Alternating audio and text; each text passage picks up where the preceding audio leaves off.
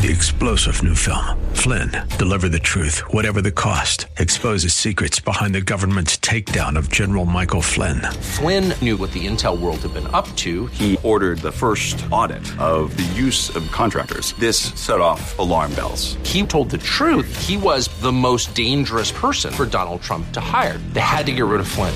Flynn, deliver the truth, whatever the cost. Available now. Watch it today. Go to salemnow.com. Salemnow.com.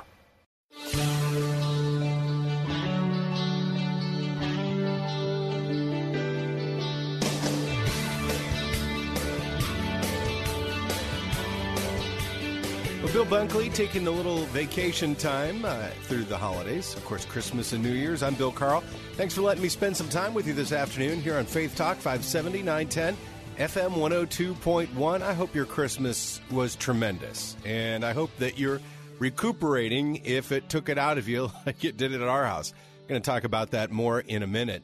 First, update you a little bit on what's going on with Florida news. Ron DeSantis, Florida GOP congressman, is apparently one of those folks who loves President Trump's Twitter feed. The president apparently saw him on a Fox News segment and led to this unsolicited praise where he said uh, Congressman Ron DeSantis is a brilliant young leader, Yale and Harvard Law, who would make a great governor of Florida. He loves our country and is a true fighter. Well, the problem is, I don't know if it's a problem, but maybe it'll nudge him in that direction. DeSantis is not a announced a campaign for governor. So uh, yeah, maybe that uh, that speculation, that stimulation, that attribution, that adulation will be the thing that'll uh, cause Ron DeSantis to uh, make that choice. Here in Tampa Bay, Albert Lonzo Adams III turned himself in Thursday at the Hillsborough County Jail to face seven felony charges related to his operations with Soaring Paws. According to the Tampa Bay Times, uh, Adams used money given by people ostensibly uh, to help fly abandoned dogs to new homes all over the southeastern United States for things like liquor, furniture, restaurant tabs, a mortgage, and credit card bills. He faces seven felony charges related to the operation of Soaring Paws and is currently out on bond after posting $14,000 bail. And finally, despite the high cost, the increasing cost of college education, more kids than ever are applying at the University of Florida and other flagship schools in the state and around the country. In the last 11 years, applications to UF have almost doubled.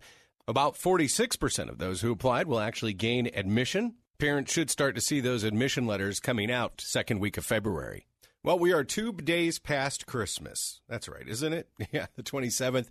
Uh, it has been insane at our house. I don't know how it's been at yours. We had a terrific time celebrating the birth of Jesus Christ.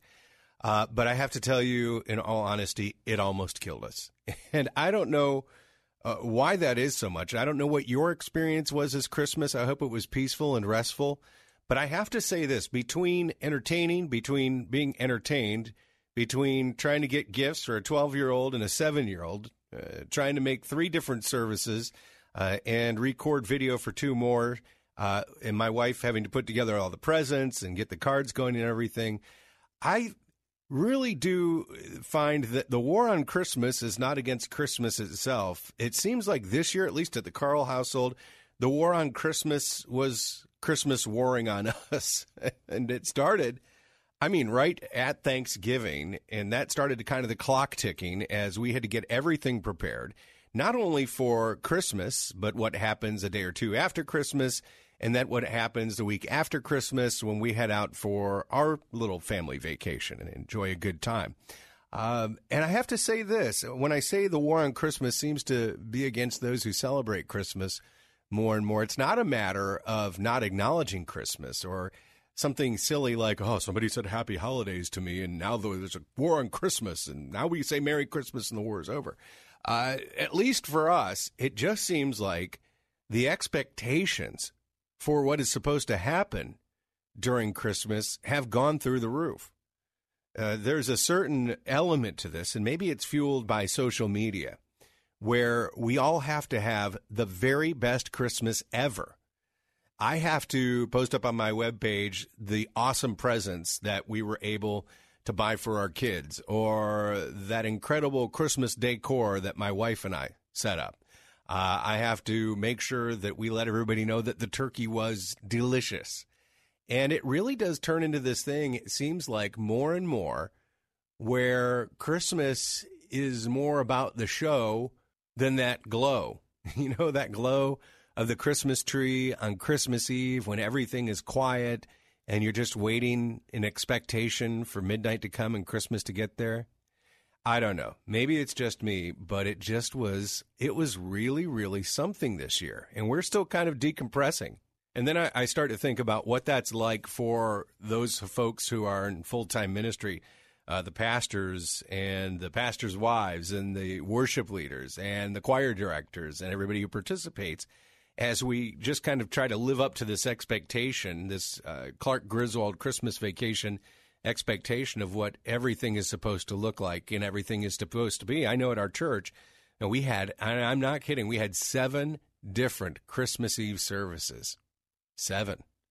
And uh, of course, we want everybody to have the experience that they are looking for at Christmas. We want to give people the opportunity for God to speak to them at Christmas. There are a lot of folks who show up uh, at Christmas to the church door who wouldn't darken the door any other time of year. Maybe they've come to see a grandchild or a niece or a nephew in the Christmas cantata, or uh, maybe a relative is ill and they want to make sure they have that one last holiday. But in the midst of all of that, they come to find Christ. And so we want to be there for them. One of the things that um, I really enjoyed uh, about this Christmas that took a lot of pressure off for me personally was there was a certain point where I put down the phone. There was a certain point where I stopped taking pictures of every present that was unwrapped, taking a picture of every dish that came out of the oven, every dessert that graced the table. There was a time and a place where I took off uh, took out the phone, turned it off, put it away, and I just didn't need to take a picture of every moment. I didn't need to memorialize uh, that point in time where we found out that the stuffing mix that we'd gotten was kind of stinky and I needed to run out on Christmas Day and go to uh, two different Walgreens, two CVS's, and a gas station to get five bucks of sto- five boxes of stovetop stuffing. I put the camera away. I at some point, and I think it was about 6:30 quarter of 7 on Christmas morning I realized everything doesn't have to be on Instagram. Everything doesn't have to be on Facebook. Uh, I don't have to show everybody what an amazing Christmas time we're having all over the world. I can just actually have that time. And I think I think as I look back at this, I think that I think that next year I'm just going to I think I'm just going to do my best to take a few pictures, keep them on my phone, and later on, after the meal, after the church service, after the presents opening, after the resting, after the cleaning up the mess, maybe just then, maybe then, I will post a few Christmas pictures. But I think next year we'll have a much better time, or I'll have a much better time. I don't know about you just actually enjoying the moment, actually just taking time to put down the phone, to put down the expectations, to put down uh, all of this baggage that we seem to have attached to Christmas of what it's supposed to be, of what it's supposed to look like, of how it's supposed to feel, and actually encountering Christmas. The simplicity of it, the story of it, the idea of the Messiah being born in a manger, getting back to that simple part of Christmas that was so amazing to me when I was 10 years old. That point where maybe dad or mom tells a story. There's a church service. We come home, we rest. The next day we open our presents and that's it. We're not going crazy to get to that moment. And I think the other thing I'm going to put down are some of the expectations that as a parent that, that we hold ourselves to for our children. And we are constantly inundated, whether it's by television, increasingly on things like Facebook or Instagram or uh, Twitter. We're constantly inundated with what the marketing world thinks Christmas should look like. They're happy to say Merry Christmas. They really are. They're happy to commemorate the holiday, but they want to commemorate it with more and more of, of our money, which is fine, man. I'm all about the free enterprise, but there has to be a point. There has to be a tipping point where we just say, you know what? I just, there's not much more I can do. There, there's not much more magic that I can make pop out of my wallet and appear as decorations in my house or lights outside or presents under the tree. There has to be a point where it Christmas kind of becomes fun again. And Christmas becomes more about the people that we're with, the person that we're remembering most of all, and those experiences, as opposed to uh, just burning up the credit card, burning up our time and resources. That was the big thing for us at Christmas. It wasn't, you know, it wasn't so much uh, the cost of it uh, financially. It was really the cost of all the time that it took, the stress and the pressure that, admitted, we we placed upon ourselves. We often place upon ourselves to live up to this Hallmark television version of Christmas, where everybody makes two hundred fifty thousand dollars a year.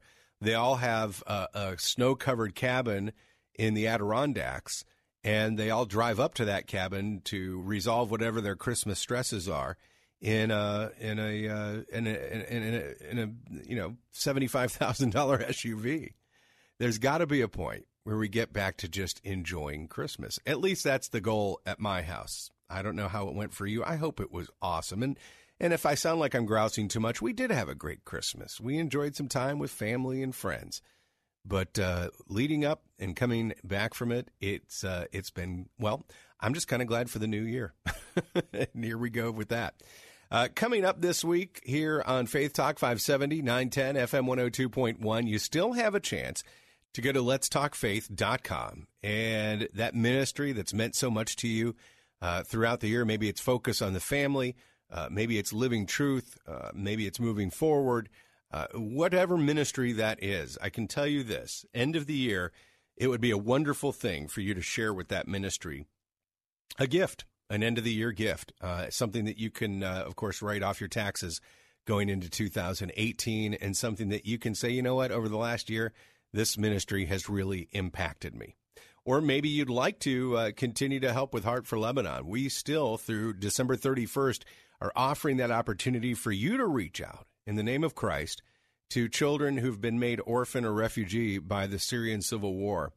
Uh, really, children who, for the very first time, just uh, within a stone's throw of that uh, manger in Bethlehem, have never heard of Jesus Christ and have a chance to do that and have a chance to, to know of his radical love before a different, darker kind of radicalism gets to them. You can do that at letstalkfaith.com. Click the Heart for Lebanon banner. Well, some good news uh, coming up. We're going to talk about it next here on the uh, Bill Bunkley Show, the New Year's, the Christmas week into New Year's edition, as Bill is off with his family. There are some benefits. If you were thinking about a private school education for your child, there are definitely some benefits to you going into the next school year with tax uh, reform. This new tax reform bill has its critics, has its proponents. There are some things that mm, I don't know. But one of the great things about this has to do with funding your child's education, how you fund it, vehicles for funding it, like the 529, and how you can now use those vehicles in ways that you couldn't before. There's a new opportunity with the 529 account that we haven't seen before. And I'm going to tell you about that next as I'm in for Bill Bunkley today. A little bit later on today as well, we're going to talk with Dr. Evan Burrows. He's the uh, senior pastor at First Baptist Church of College Hill. There's something about New Year's at his church and a lot of predominantly African American churches that I never really understood or, well, quote unquote, got until he sat down with me and we talked through it. And I'm kind of, uh, I think it's a neat story. So we're going to share that coming up as well during the program today. And of course, you're always welcome to join in too. Thanks so much for listening to The Bill Bunkley Show. I'm Bill Carl. You're listening to Faith Talk 570 910 FM 102.1, and we will be right back. In the valley, I will lift my eyes to the one who sees me there. Mr. Sparky, we're on time, you'll see. Mr. Sparky, all your repair is free. Hot dog, it's Wednesday. What's so great about that? Well, if you have a ceiling fan to install or a faulty switch or just something with your electric system that needs fixing, you've been putting it off, you can call Mr. Sparky to come out today and you'll save $59 off the service fee for the visit. Call now. You don't have to put up with any malarkey. Call 888 8 Sparky. Thinking about life insurance? What if you could make one free phone call and learn your best price from nearly a dozen highly rated price competitive companies? Well, that's exactly what happens when you call SelectQuote Life. For example, George is 40. He was getting sky high quotes from other companies because he takes meds to control his blood pressure. But when I shopped around, I found him a 10 year, $500,000 policy for under $25 a month. I'm SelectQuote agent Dan Savino. And believe me, if SelectQuote isn't shopping for your life insurance, you're probably paying too much. For a free quote, call 800 523 3771. That's 800 523 3771. 800 523 3771. Or go to selectquote.com. Since 1985, we shop, you save. Get full details on the example policy at selectquote.com slash commercials. Or price could vary depending on your health issuing company and other factors. Not available in all states. Saturday mornings at 8. Ask an attorney with Joe Pippin. And the benefit of the trust is no probate, no guardianship, quick, easy, fast, efficient, and private documents. And uh, in this case, we provided for each of them for the rest of their life with some security factor there, and also provided for their children. Ask an attorney with Joe Pippin. Saturday mornings at 8 on Faith Talk 570 WTBN. Online at letstalkfaith.com.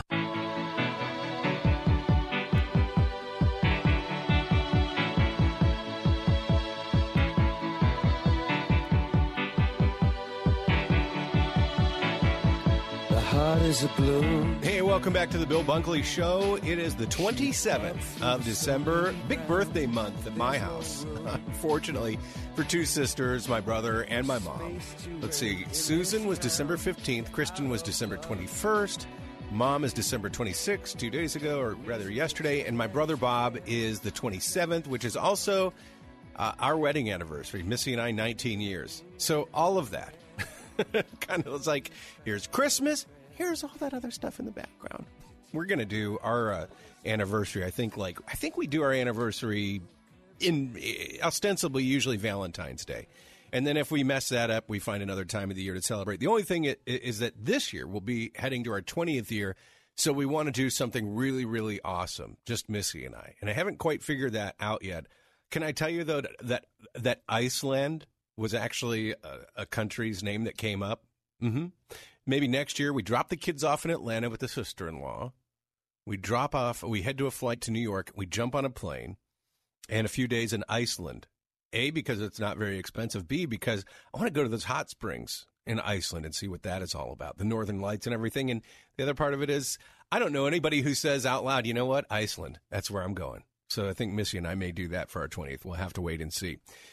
Well, a lot of folks this week are just taking a deep breath. This week uh, of Christmas is just such an odd week, isn't it? It's uh, you have you have Christmas Eve on Sunday, you have Christmas Day Monday, yesterday the 26th, and then it's kind of like most everybody's either on vacation or taking a few days off. The roads there's not a lot of traffic. It's just it's it's not a holiday, but it's not back to normal. And I'll tell you who really takes a break and a breather at least a, a bit during this time. It's worship leaders uh, all those folks who since late October have been planning for Christmas services, uh, pulling together the band, pulling together the choir, getting the kids' choir going, uh, making sure that all the props are up in the church, that the decorations are ready to go, that the sound man has the cues. And I mean, up late at night, burning the midnight oil, trying to get all this stuff straight. Christmas uh, Eve comes on a Sunday this year, so multiple services, multiple different iterations of that service. Maybe the 5 p.m. service was just for the kids. Maybe the late night service has more of a, a solemn tone to it. Maybe the morning service, we sang a lot of Christmas carols. All of that into consideration. And if you are a worship leader, uh, my bet is that right now, if I were a betting man, you are tired to the bone. And you know what? We get it. We get that you could probably use – an opportunity to uh, just be refreshed, to have somebody speak into your ministry, not so much from a performance standpoint, but from a discipleship standpoint, from a from a spiritual emphasis standpoint, a chance to get your spiritual gas tank refilled. I just want to let you know that that opportunity is coming up January 29th at uh, South Tampa Fellowship, the Ballast Point campus in South Tampa. Of course, that makes sense. It is uh, Calibrate the worship team event. If you are a worship leader, if you sing on the worship team, whatever it is that you have to do with worship, listen, if you're running the sound, if you're cueing the lights, you need to be at this event at South Tampa Fellowship. Matt Maher will be the lead artist, worship leader. He's a singer songwriter. He does a song, His Grace is Enough. Uh, Meredith Andrews will be there. Josh Wilson. Uh, Bethel Music's worship leader, singer songwriter Cory Asbury will be there. Caleb Miller. And this is an opportunity to listen. This is an all day event, begins in the morning, runs through the afternoon. This is an opportunity for you to receive some spiritual care, to be loved on a little bit. And uh, your admission uh, not only includes uh, corporate worship sessions and speaker sessions. We're going to give you a lunch. We're going to give you snacks and refreshments. You're going to get a T-shirt. you get the T-shirt. How about that? Uh, and audio of all those sessions will be delivered to you post event. It really is a neat thing, and I hope to see you there. Calibrate the worship event in Tampa, South Tampa Fellowship, January 29th. Go ahead and sign up now. You need to do that. Okay, you need to sign up now at uh, calibrateworship.com slash Tampa. That's calibrateworship.com slash Tampa. We would love to see you there. So I'm riding in the car this uh, this afternoon before I came in to do the program, and I'm listening to some business news. Uh, and they're talking taxes, they're talking tax reform. What are some of the provisions of the new tax package uh, that's coming out in the new year? What are the advantages, the disadvantages? If you have a child and you'd like to place that child in a private, maybe a private Christian school, K through 12th grade, there is a new provision if you have a 520 uh, 529 tax-free education account that used to be just for that used to be just for college. That's all you could do with it. You'd plunk some money in it. You'd have that uh, building and growing at a modest rate accruing value. And then when you were ready for Johnny or Susie to go to college, you could take the funds out of that 529 tax free to pay for the schooling. Well, guess what? That is now available for uh, pre K through 12th grade. If you want to send your child to a private Christian school and you've already established a 529, or maybe you have a, a grandma or grandpa who's established that 529 and loaded it up pretty good, you could put that child in Christian school and pay for that with funds from the 529 uh, tax free. It's just an incredible opportunity. I think it's one of those things too, especially with a lot of high schools now offering dual enrollment, say like Bayshore Christian School, which is one of our partners uh, for uh, half price tuition. You could actually pay for that out of the 529. Your child could be dual enrolled in college while going to Bayshore Christian. And when they graduate, have two years of college or so nailed and then the rest of that 529 you could actually use to pay for that last two years. It's an amazing opportunity. And uh, to partner that with half price tuitions is just kind of a no brainer. Again, if you have a 529, it's just an amazing opportunity because now you can use those funds tax free to pay for a private school education, a faith based education. So you couple that with half off tuitions at ChristianTuitions.com. And we're talking about schools like First Baptist Brandon Christian Academy. Uh, we're talking about Land O'Lakes Christian School, Providence Christian School. Uh, we're looking at uh, Bayshore Christian School, Citrus Park. All these different Christian schools in our community that offer half price tuition at ChristianTuitions.com, by the way. Uh, you can also use your 529 account now to pay for that, to pay for the costs that are related to that. You get the books, all that kind of stuff, the tuition, uh, the costs, and uh, you can get that at half price when you go to christiantuitions.com. I just think that's an amazing piece of news right there that you could do that, that you could uh, conceivably uh, pay for that half price tuition and use your 529 and then the funds that you've saved up in that come out tax free. And what a benefit that would be going into 2018. ChristianTuitions.com is the website. So, yeah, again, some of this tax reform, mm, I don't know. I mean, it's going to sunset in a few years and they're going to have to figure out what they're going to do then. But right now, if you've got a 529 and you can use that to pay for a Christian education for your kid, kind of sounds like a no brainer to me. It's something that we'll be looking into at the Carl household. Also, uh, want to let you know that uh, coming up later on this hour, we're going to talk with Dr. Evan Burrows. He's the senior pastor of First Baptist Church of College Hill, predominantly African American congregation here in our community, uh, and has been here for decades. What a great church body. You hear him gaining ground Saturday afternoons at 4 o'clock. He'll be on to talk about Watch Night services at First Baptist Church of College Hill, what Watch Night really is, and why it's of such significance to the African American church. It's one of those things, to be honest with you, I would see uh, advertisements for Watch Night services. I'd see notices for that, and I'd be like, okay, it's New Year's Eve, uh, but what does that mean? There is a meaning to it. We're going to talk about it later on today during the Bill Bunkley Show. Thanks for listening.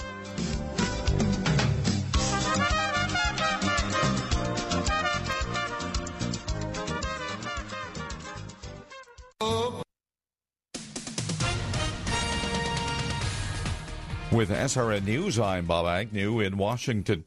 As snow continues to pile up in Erie, Pennsylvania, forecasters warn of frigid sub-zero Arctic air and dangerously cold wind chills in much of the country as well. A storm in Erie brought more than 62.9 inches since December 23rd, and an additional 2 to 4 inches was in today's forecast. Wind chill advisories or warnings in effect for all of North Dakota and Wisconsin. Several other states also, parts of South Dakota, Minnesota, Iowa, Michigan, and Indiana and into the Northeast to New England, Maine, Vermont, New Hampshire, and New York, all affected. Americans were a bit less confident in the economy this month than they were last month, but their spirits remained high during the holiday shopping season. And when it's all tallied up, it is expected to have been a record year for holiday retailers. On Wall Street, the Dow closed up 28 points. This is SRN News. Dear Jesus, good thing that you were born at night because this world seems dark sometimes. The whole world seems on edge, kind of mad and dark. Lord Jesus, you entered the dark world of your day. This Christmas, please enter ours. We're looking for our star. Merry Christmas. Faith Talk 570. Online at letstalkfaith.com. Are you looking for direction in your life? Here's today's Pathway Minute with Dr. Robert Jeffress. As you know, there were dozens of prophecies in the Old Testament about this coming one, the Messiah. Let me remind you about one of those prophecies about Christ coming. It was written 700 years before the fact. It's found in Micah 5, verse 2. You know it well. But as for you, God said, Bethlehem Ephrathah, too little to be among the clans of Judah. From you, one will go forth from me to be the ruler in Israel. His goings forth were from long ago, from the days of eternity. Jesus would not be born in the center of political power, Rome, the center of religious power, Jerusalem. He would be born in this no account, dusty village called Bethlehem. Pathway Minute is produced by Pathway to Victory. To access the Bible teaching of Dr. Robert Jeffress, go to ptv.org. Bill Carl here. If you're a member of the worship team at your church, join us January 29th at South Tampa Fellowship for Calibrate, the worship team event featuring Matt Maher, Meredith Andrews, Josh Wilson, Cory Asbury, and Caleb Miller. Be encouraged in your calling to lead others to worship. Calibrate the worship team event January 29th at South Tampa Fellowship. Register today at calibrateworship.com. What I love about First Baptist Brandon Christian Academy is that it is a school in the sense that they have academics, but more so, it's a family. What if your child learned more in school than just the answers to the next test? I know that what my kids are getting is not only a great education, but they're getting the spiritual and the biblical foundations that they're going to need that will help them navigate life. First Baptist Brandon Christian Academy offers strong academics, technology opportunities, and starting in the 2018 2019 school year, free VPK. But more than that, they help children build a firm foundation in Christ. Your child belongs at First Baptist Brandon Christian Academy, serving birth through eighth grade. They teach them things that I would want them to be taught, and they bring it home. They come home singing, they come home telling us their Bible verses, and they're excited about it. First Baptist Brandon Christian Academy, from birth through eighth grade. You can connect at fbbca.org. That's fbbca.org.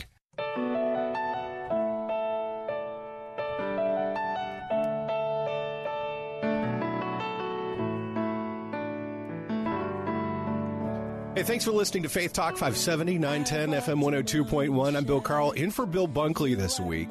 And joining us on the phone is Jack Hibbard with Heart for Lebanon, uh, one of the members of the board there. Jack, I thought of you uh, several times, and the folks at Heart for Lebanon uh, throughout Christmas. One of those was actually during a Christmas service. I was uh, narrating the Christmas story, and uh, we were talking about Jesus and the manger and the quiet of the night. And it mm. reminded me of the stories that we were telling during our time with you a few weeks ago with Tom Atema. Uh, when we talked about, you know, just a, a, day's, really less than a day's drive from that setting, that manger in Bethlehem, children who've been driven out into the night through civil war in Syria are really encountering those same difficult conditions. I mean, living in little better than stables. And I thought of you then, and I also thought of you uh, coming up following that. And, and I thought of uh, the efforts that we made through our listeners here in Tampa. I know that uh, close to $10,000 we were able to raise for Heart for Lebanon. And I got my mm-hmm. note uh, from you guys this week in the mail with a thank you in it. And I was so touched that it was hand signed by Tom Atema. I just thought that was the coolest. Mm, well, we we surely appreciate the partnership, Bill, and are grateful for what we've been able to accomplish uh, together. As you know, uh, the need is huge, uh, and so uh, while we're super excited about what we were able to accomplish, we also are taken back by the need. Um, you know, we've talked about this before. 52% of all the refugees are under the age of 18 in Lebanon, and when you're talking about a number of refugees that are, you know, north of two million, that's a lot of kids. Mm. And so um, we we have many many more kids that need to be a part of our Hope Center than we have room for. And you know, the partnership that we've had together helps uh, us create that room, but but we've got a long way to go. And so I would just say if there are folks that are listening right now that say, hey, you know, I heard you talking about that, but uh, I wasn't able to be a part of it. I think part of the message we want to share today is it's not too late. Well, that's the thing. I mean, we're coming up on the new year, but we have a couple of days left. And if you wanted to participate and thought that was over, we were talking about a Christmas gift of $98 you can make that a late gift. You know, we all have those mm-hmm. gifts that we meant to get out that either we couldn't get on Amazon fast enough, or we were looking through a pile of stuff uh, yesterday morning and uh oh, uh, that one didn't make it to the mailbox. So you can make your late gift at 877 873 0190. A gift of $98 provides an experience uh, with Heart for Lebanon for 18 children. They are fed, they are ministered to, they are provided with an education. Uh, they'll learn English, Arabic, math, science, reading, and more than that, they have a chance to hear about the gospel of Jesus Christ just a day's drive from where we see that story begin with the birth of a baby in a manger. Again, that number is 877 873 0190. You can also click the Heart for Lebanon banner at letstalkfaith.com. A nice year end gift would be such a blessing, and it would be mm-hmm. really great if. Uh, if we could have 10 of you right now go to the phone, would you be the first of 10 and make that gift of $98. Again, that number is 877 873 0190. So, uh, Jack joins us, Jack Hibbard from uh, Heart for Lebanon. Jack, I was looking at the weather forecast across the country this week. Now, here in hmm. Florida, yes, it's a bone chilling 67 degrees. I think we got up to 78. I'm sorry, I shouldn't even say that to you. But around the country, freezing conditions. What's happening right now in Lebanon? Yeah, well, let me just say this. I, I, I'm talking to you today from the Philadelphia area. It's 27 degrees at, at the moment, so oh. uh, it, it's uh, that that uh, that hurt that that weather report from Florida. But uh, yeah, Bill, you know, I my heart is really heavy at this time of year for our, our refugee families that we serve, particularly in the Bekaa Valley. Uh, you know, a lot of people don't know this about Lebanon. In fact, I think most people, when they think about the Middle East, they think about you know sort of an arid, dry uh, desert-like area. You know, Lebanon's a lot like California, really, honestly. The, you've got the mountains on one side, the ocean on the other, and in between the mountains sits the, sits the Bekaa Valley. Now, we've talked about this before, but that Bekaa Valley is very close to the Syrian border. And it's where most of the refugees, the poorest of the poor, have walked over the mountains and settled into farmers' fields there. Um, sometimes as far as the eye can, can see, Bill, but at this time of the year, it becomes particularly dangerous uh, for these families because you know these refugee tent settlements they don't have any heat no running water no toilets. You know i mean this is this is, these are really really rough conditions. And believe it or not at this time of the year there's snow on the ground in the mm. Bekaa Valley. In fact uh, we had our first major snowstorm there just a couple of weeks ago about four weeks ahead of schedule. So we're already scrambling to get um, you know some kind of uh, portable heating uh, into these refugee tents, uh, blankets, um, a shelter for these people who are really, really suffering at this time of the year. And that's why these hope centers become even more important because, uh, Bill, they give the kids a chance to, to get out of these tough conditions. If it's only for a couple of hours a day, you know, four or five hours a day, these kids get a place where they, they not only get to, to learn, but just get the basic necessity of being warm mm. for a couple of hours and uh, you know, obviously, uh, it's there too that they get loved on by a staff that loves Jesus and is able to share the gospel with them, and, and that's what these gifts make possible. Uh, you know, it's not just um, education. That's a wonderful thing, and it's the door that opens uh, so much, so many other things for us. Uh, that education obviously is important because it's going to give these kids an opportunity of a future. Uh, but the real future and the real hope that these kids are getting uh, they're getting from you know weekly chapels, they're getting from biblical character curriculum, they're getting from teachers who love Jesus, who are able to pour the gospel into these kids, and and honestly, the lives that are being changed is just amazing. Uh, your listeners are making that happen with their gifts, their year-end gifts right now. That phone number is 877-873-0190. 877-873-0190. I'm Bill Carl with Jack Hibbard from Heart for Lebanon. Uh, we had talked uh, before Christmas about the need in that part of the world and how your gift goes to bring 18 kids, your gift of $98, 18 kids into a Heart for Lebanon center where they can be blessed, where they can be educated, fed, where they can learn about Christ and uh, see their lives changed by the radical love of Jesus. And I was mentioning this uh, earlier, Jack. You, you have the radical love of Christ uh, versus a darker kind of radicalism that we're trying to avoid. And I, I just salute you. And we're so grateful for what God is doing through Heart for Lebanon. Let me give you that phone number again 877 873 0190. That's 877 873 0190. Or click the Heart for Lebanon banner at letstalkfaith.com. And Jack, of course, there is a benefit to making that year end gift before we get to December 31st or January 1st, rather. Folks can make that gift, and that's a deductible gift going into the new year uh, on taxes. I think it's important to also mention, and Tom Atema brought this up, uh, you guys made four stars on Charity Navigator. That is no small feat. It's not something that yep. you can buy. It's not like it's not like saying, "Hey, we're the who's who among charities because we bought an ad in the Who's Who book." You can't. You can't. you can only earn that. You can't buy that. Yeah, we're we're incredibly blessed by that, Bill. I mean, that really is just from uh, God's hand. To be honest with you, we're told we're the only evangelical uh, ministry in the country of Lebanon with a four star rating, ninety two uh, cents out of every dollar goes directly into ministry. Uh, so, with that stamp of approval, I hope people understand that as they give that year-end tax-deductible gift, uh, fully tax-deductible, um, they are giving to an organization that that, that they can trust, and uh, that's a that's a huge blessing to be able to have that rating and to be able to be, you know, accredited by third-party uh, people who are, are taking a hard look at everything that we're doing and uh, knowing that everything's been done uh, with the utmost integrity. So, you know, I would challenge people as you're thinking about that year-end gift. Uh, you know, maybe it's been a been a just a great year for your business or for you personally, and um, and as you consider maybe your year-end giving, I, I hope that you will consider a gift that truly will will change your life. I mean, we're Bill, we're just seeing incredible stories in the lives of these kids. Um, I, I, I think of of um, a kid we'll call Manny. We'll give him that English name. Uh, one of the toughest kids that I think we ever saw come into our Hope Center. Um, in fact, when Manny was asked, he, he came to our Hope Center. When he was asked what he wanted to be when, when he grew up, we asked the kids that all the time. He said, "I want to be a terrorist." You know, that struck fear into everybody's heart. To just, well, actually, there's sadness uh, and fear.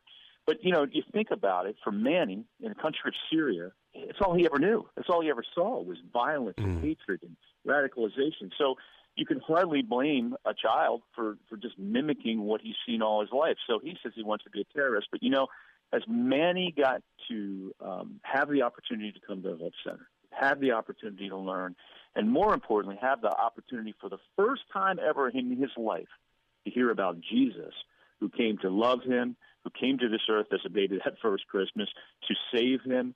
Uh, Manny surrendered his life to Jesus Christ, and the really cool thing now is when you ask him what he wants to be. He'll tell you now he wants to be a police officer. Wow. I mean, that's change. That's total change Amen. in a child's heart. And that's the kind of thing that we're seeing as people um, give these gifts to help these kids uh, have a hope and a future. They're really turning, uh, Bill, uh, desperate situations, kids who come to us in despair. I mean, most of these kids have seen more in their lifetime and have experienced more heartache in their lifetime than, than any adult should ever have to deal with. And these kids come to us in really desperate situations, and um, they're finding real hope, real joy, real gladness in Jesus Christ at these Hope Centers. And that's what people are making happen today. Well, we love hearing that. And that's why for now two years uh, in a row, we have partnered with you at Heart for Lebanon. Our listeners have invested their hearts in prayer and they've put forth that treasure and resource to make it happen for these kids. And, you know, as we come to these last days of the year, it's time uh, for you to maybe make that gift. To go to the phone and call 877 873 0190. Your gift of $98 for the end of the year helps bring food and a Christian education to 18 refugee children, refugee children at a Heart for Lebanon Hope Center. Again, that number is 877 873 0190. I love, Jack, hearing these stories of transformation in the lives of these kids. As you go into 2018, what are some of the goals? What's the vision as you move forward? You know, I think, um, you know, you say, what, what are the goals and what's the vision? I mean, like I said, we want to reach as many kids as we possibly can. And that's a huge, huge statement in and of itself just because of the pure need of these children. But boy, when you get to see these lives being changed, you just want to see more of it. And that's what we're asking God to enable us to do in these days ahead. And I, you know, I would say the other thing, you know, we, we we've asked for money, and my heart is thrilled, Bill. You know, when I think about the fact that we provided for well over a hundred classrooms now, you know, that that is a that is an incredible thing that just thrills my heart when you think about the lives that are represented. You know, 18 kids, the average class size. So, mm. you know, just do the math. We, we've had a huge impact together in our partnership. Um, but, but you know, when you get the opportunity like I have to be there three times in the last 18 months and see these kids and see the lives that are being changed, you just want to be able to do more. And I would say that even though we've asked people to to stand with us financially, and we need that desperately, we need that as we approach the end of this year. I would ask also your listeners to pray. Uh, that's the big thing that we need for 2018 more than anything else because we need people to stand with us in prayer that God will continue to, to, to have peace in Lebanon. You know, a country that really has not known peace throughout its history, but here we are in a 15 year uh, period almost where, where we've been without war now. And that's an incredible blessing from the Lord because it's given us the opportunity to freely share uh, the gospel. And so I'd ask listeners to continue to pray that God would protect us, uh, protect our staff there. Uh, most of them, um, in fact, only one American, and you met him, uh, Bill, uh, a couple of weeks ago, uh, Tom Atema on staff. Everybody else indigenous to that area. Uh, so we need God's uh, unique protection on that, and we need peace to continue so that um, He'll enable us to continue to reach these boys and girls uh, with the saving grace of Jesus Christ. Amen. Well, uh, Jack, we appreciate you calling Jack Hibbard from Heart for Lebanon. We appreciate the ministry and your gift right now of $98 helps 18 of these children make it into a Heart for Lebanon Hope Center to have food and education and to be taught Christian values, have the gospel shared with them. That number is 877 873 0190. 877 873 0190. You can click the Heart for Lebanon banner at letstalkfaith.com. And again, that number 877 873 0190. Jack, if I don't talk to you before then, Happy New Year. Thanks for calling. And thank you for listening to Faith Talk 570 910 FM 102.1. We'll be back in just a moment.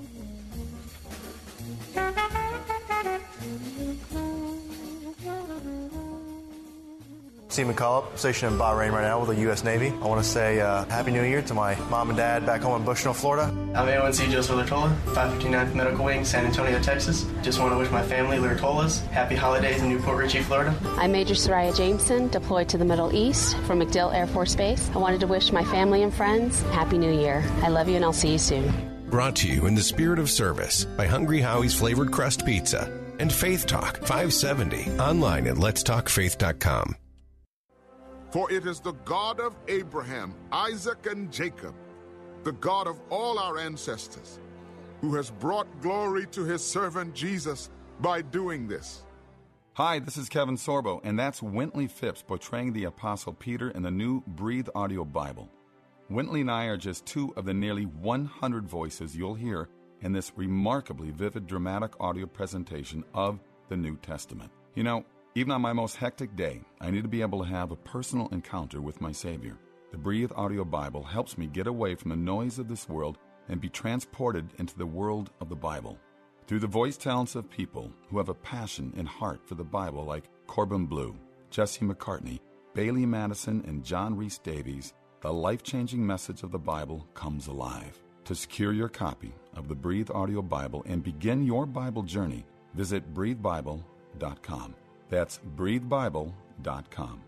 Have you plugged in a pest free to rid your home of rats, mice, and even aid in the control of cockroaches yet? If not, why not? Unlike ongoing expensive chemical treatments or those ultrasonic devices that require one or more per empty room, plug-in pest free works along the wiring of your home where pests normally nest and breed, deep inside your walls, cupboards, basement, and attic. About the size of a nightlight, plug-in pest free is non-toxic, chemical-free, and cost-effective, designed to last for years. With a model to suit every home size, Plug-in Pest Free has you covered. So what are you waiting for? Turn your home into a no-go zone. Plug in Pest Free today and start driving those pests away. Log on to gopestfree.com, use promo code 20 for 20% off and free shipping. That's gopestfree.com, promo code 20.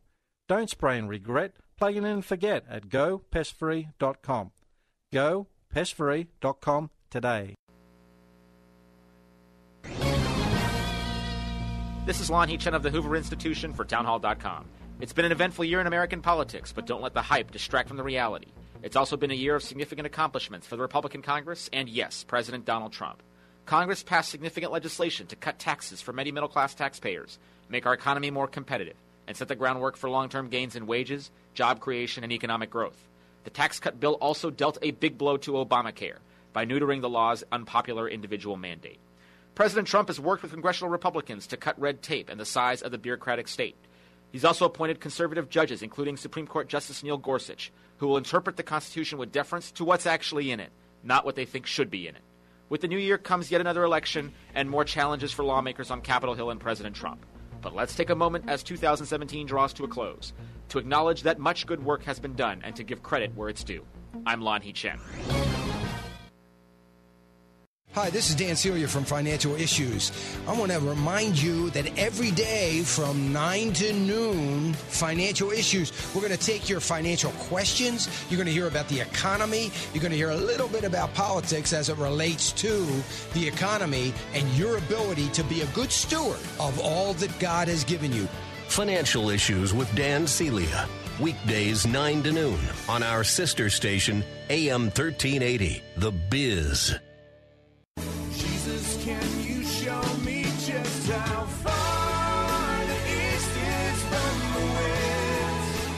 Welcome back to the Bill Bunkley Show. I'm Bill Carl, filling in this week between Christmas and New Year's. With me is Dr. Evan Burrows.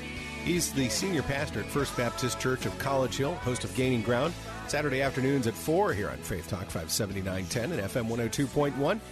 And Dr. Burrows, glad you could join us. I saw uh, some folks talking about watch night services. And I know that a lot of churches have something on New Year's Eve, but in African American churches, it's a little something special. And I was hoping you could talk about that. Well, um, it, it, historically, it goes back to the Emancipation Proclamation.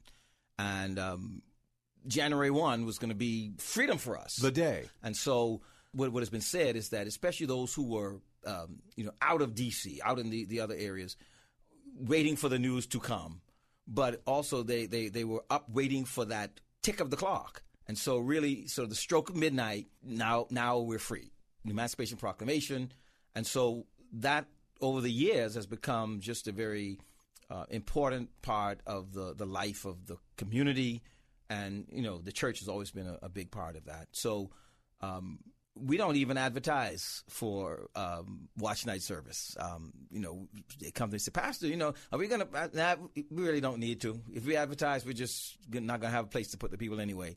Um, so there's always an overflow crowd uh, for the watch night service, and uh, in in our church, we we try to time it so that we're we're actually praying at the stroke of midnight. Wow. Um, so that you know, so we and so whenever I try to make sure my message ends Uh-huh. uh, just just prior to um, to uh, the stroke of midnight. But it is it it is just um, something that I grew up with, even though I didn't grow up here in America. It, it's it's actually um, a big deal in, in in many of the Caribbean countries as well. The um, the the the watch night service. And so, yeah, it's it's it's energized. Um, if if people have not been to church all year, they are going to try to make it for watch night. So, within African American churches, I know that in churches across the country, regardless of the the racial makeup of their congregations, that you know Christmas Eve is usually a big evangelistic opportunity. Mm-hmm. You know, you have people who haven't darkened the door of a church. In years, I'm gonna go see you know Junior in the Christmas Right. cantata, Mhm. or Right. my granddaughter's baby is baby Jesus in the manger, and then you have a chance as a pastor to lead them to the Lord. Is there any of that within the watch night service? Oh, Do you yes. take that as an Oh. opportunity? Seriously, because you know that ma- many of these people, like we said, and not making fun of them, they, they have not been at church very much or maybe even at all. And, and many come out of ritual, many come just because that's what we do, but some also come because at that time of year they're trying to kind of get their life back on track. They, you know, you look back over your last 12 months and this has happened and the next thing has happened and, and I, I need God to bless me. I need something to change in my life. And so, as a preacher, I, I use that opportunity to to present a clear gospel uh, message. And really, the call is to call those that don't know Christ uh, to salvation in that message. So, I, I would not trade watch night service for anything. It, it is one of those. It's it's like a funeral almost in, in terms of the opportunity to present Christ to those who are not typically there. Talking with Dr. Evan Burrows of First Baptist Church of College Hill and the host of Gaining Ground weekends here on Faith Talk 570, 910, FM 102.1 about watch night services coming up this New Year's Eve. What time are you starting? We start at 10 o'clock. And so we, we start out with a big old, about, about a half an hour to 40 minute concert. Mhm. Uh, our our uh, mass choir, we call it, all, we combine all of our choirs together and they, they, they do a, um, a sing. Some years we use outside uh, musicians or others to do that. And it's sort of just to warm up the crowd, so to speak. Right. So we get there at, at 10 and um, around about 1030, uh, you know, uh, 1040, then we actually start in earnest um, the service. Mhm. And it's it's a, pretty much a, a typical um, service, except for we, we try to bring in testimonies uh, of the year. We, we do uh, reflections of, of activities of the church, just give people a, a sense of um, some stuff that went on during the year that, that was really significant in the life of the church. And then there's more music and then uh, the message. So over the last several years, we've used the opportunity with technology and whatnot to actually interview um, different members of our church and have have that played uh, as a part of the service. And we've had some tremendous response to that. People, uh, not necessarily recently saved, but their testimony that's compelling. Um, and we've we've been able to do that. So that that makes up the night, and it goes by really, really, really quickly. Uh, now, afterwards, how soon are you able to feel your head hit the pillow? It depends. You know, so it, it, it depends. One, uh, there was a time when we actually tried to serve a breakfast at the church following the watch night service. But as the church grew, it just became it's too much breakfast. Too, yeah, yeah. It became, so now we just um, go out and give Denny's a, That's a try. Tip your waitress. Yeah, tip your waitress tonight. So it depends. So uh, there have been occasions where after the service, you know, I'll go out with a group. You know, some of us will go out and Mm. eat at a restaurant, or I've had members who've said, "Pastor, come on over and and, and have a early morning Mm. uh, breakfast with us." And then there've been occasions where I've said, "Baby, we're going home." There you go. Thanks uh, so much. We've had Dr. Uh, Evan Burrows on with us here on Faith Talk 570, 910, FM 102.1. They don't advertise watch night services. Somebody wanted to show up. You'd be okay with that? Oh yeah, yeah. I said we don't advertise it, but there's not a problem. I mean, show up, please come. You're Enjoy it. allowed. You want some great music, some awesome uh, fellowship. Um, we just have a great time. Thank you, Dr. Burrows, and thank you so much for listening to Faith Talk 570, 910, FM 102.1. I'm Bill Carl. We'll be back with more of The Bill Bunkley Show in just a few minutes, right after the news, here on Faith Talk 570, 910, FM 102.1.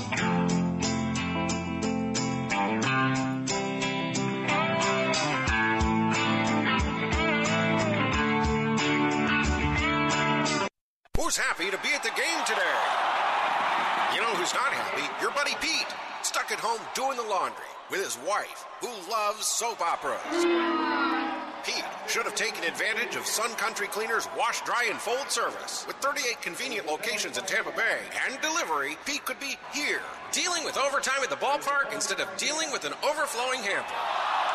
Sun Country Cleaners. Let us do the laundry while you do life. Online at suncountrycleaners.com. Janae's Tropicals is your one stop shop for fruit trees, exotic tropical plants and palms, citrus, and more. Join Janae every Saturday morning at 9.30 as she shares more than 24 years of horticultural experience and hosts other Green Thumb experts to give you free gardening advice. Janae will teach you to live off the land and love it. Visit Janae online at tropicalfruit.com and join her every Saturday at 9.30 a.m. on Faith Talk 570 WTBN. Online at letstalkfaith.com. Faith Talk 570 WTBN Pinellas Park. Online at letstalkfaith.com, a service of the Salem Media Group. News this hour from townhall.com. I'm Val Dior. Right now, it's being investigated as a homicide. That's about all that Troy, New York Police Captain Daniel DeWolf had to say to WNYT TV as police investigate four bodies found in a residential neighborhood along the Hudson River just north of Albany. Unfortunately, it, it's horrible, terrible, sad, sad, especially at this time of year that there's four uh, deceased folks in there. And uh, we're going to do uh, everything we can to, to look into this and, and get to the bottom of what happened here. Police say the deaths are certainly suspicious.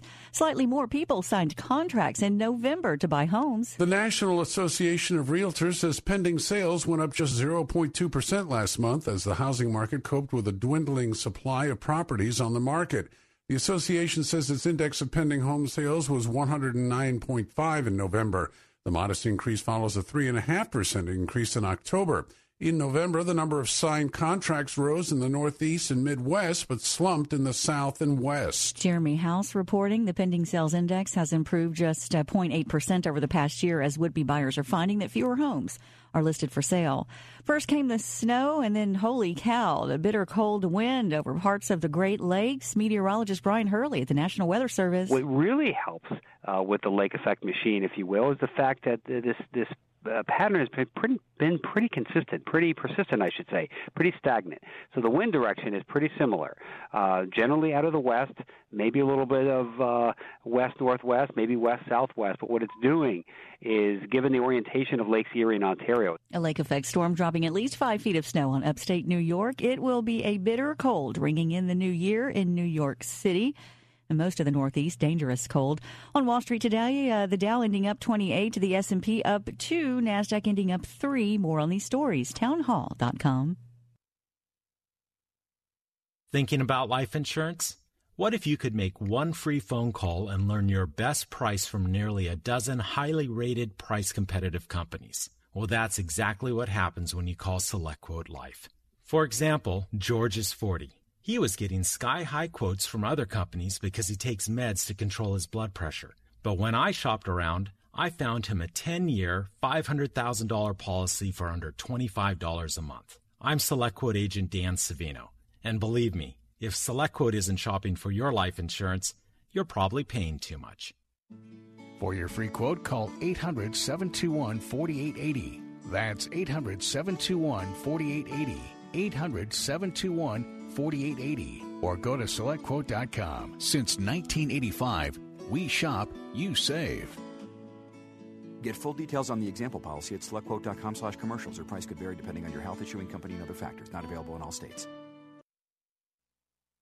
White Christmas could translate into a few extra greenbacks for some holiday shoppers in New England. The Portsmouth Herald reports that roughly 400 Springer's Jewelers customers in Maine and New Hampshire are due for a refund of purchases between November 24th and December 9th if it snowed six inches or more on Christmas Day in the Portsmouth area. All told, more than $900,000 is on the line, courtesy of the Let It Snow promotion. Weather Analytics is conducting the official measurements. Customers will get the final word on January 5th. Correspondent Rich Thomason. A Minnesota couple delivered their baby on the side of a road while rushing to the hospital on Christmas Day, just two minutes after mom's water broke. Taylor and Hannah Lindeman uh, tell the Star Tribune that they were forced to pull over along Highway 8. Taylor Lindeman says they were on the way to St. Paul Hospital in minus two degree weather, but the baby had other plans. They gave birth to a daughter. This is Town Hall News. Shoppers who were feeling good about the economy and spending more than expected this holiday season. That's good news for retailers, some of which have had few reasons to be merry. Customer Growth Partners says shoppers are spending at a pace not seen since the Great Recession, and the National Retail Federation predicts sales will meet or exceed the trade group's holiday forecast. Shopper Vix Garner was doing her part to boost Macy's bottom line. There was a couple of things I really wanted and a couple of random things that we didn't really need but we liked and bought. The day after Christmas is considered the fourth largest shopping day of the year. Julie Walker, New York. Americans were a bit less confident this month than last, but our spirits remained high during the holiday shopping season, so maybe we'll see a revision. The conference board says its consumer confidence index dipped to 122.1 in December from a revised 128.6 in November. This is Town Hall News. This hour of the Bill Bunkley Show is sponsored by EDI Travel. Christ demands first place. There's no room on the throne of your heart for two gods. This is the Bill Bunkley Show on Faith Talk 570 and 910 WTBN. Our rights come from nature and God and not from government. History will record with the greatest astonishment that those who had the most to lose did the least to prevent its happening. Phone lines are open.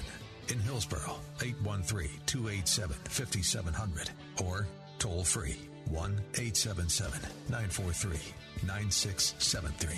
As for me and my house, we've already made a decision. We are going to serve the Lord. And that's a decision that every single person here tonight has to make. You either have to decide that you're going to serve the gods of materialism all around you, or the true and the living God. And now, the president of the Florida Ethics and Religious Liberties Commission. Here's Bill Bunkley. Welcome back to the Bill Bunkley Show, beginning the 5 o'clock hour here on Faith Talk 570, 910, FM 102.1.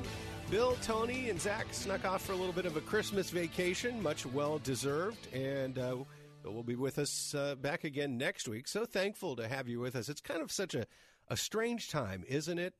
That time that we have between uh, Christmas and New Year's, and it's kind of a no man's land, so to speak, holiday wise. You're just kind of getting everything cleaned up, the the presents, uh, the wrapping papers out at the uh, the curb. You're wondering if the garbage man is going to come today, uh, if they're going to get here before all the leftovers didn't quite make it uh, are out there and begin to. Well, you know, you, you just want to make sure that the garbage man comes, and then maybe you're standing in the return lines trying to figure all that out.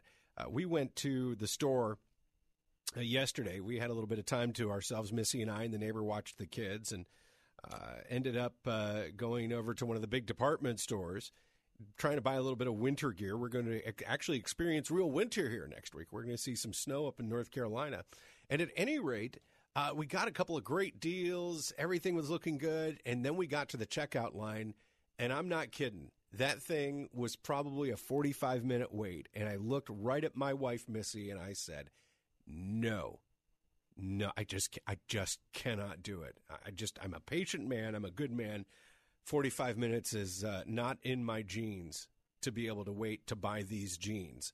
And so she is so smart. She went, she took all of the stuff that we were going to buy. It was all on hangers, by the way and she went to the very like the very back of the store where there was a hanger rack and it was a abutting kind of a pillar. So uh, you could kind of the, the rack was kind of set up in such a way that she put all of the stuff there that she wanted and then she pushed it back a certain way. And she said don't worry about it. In a couple of hours i'll come back. I'll take care of everything.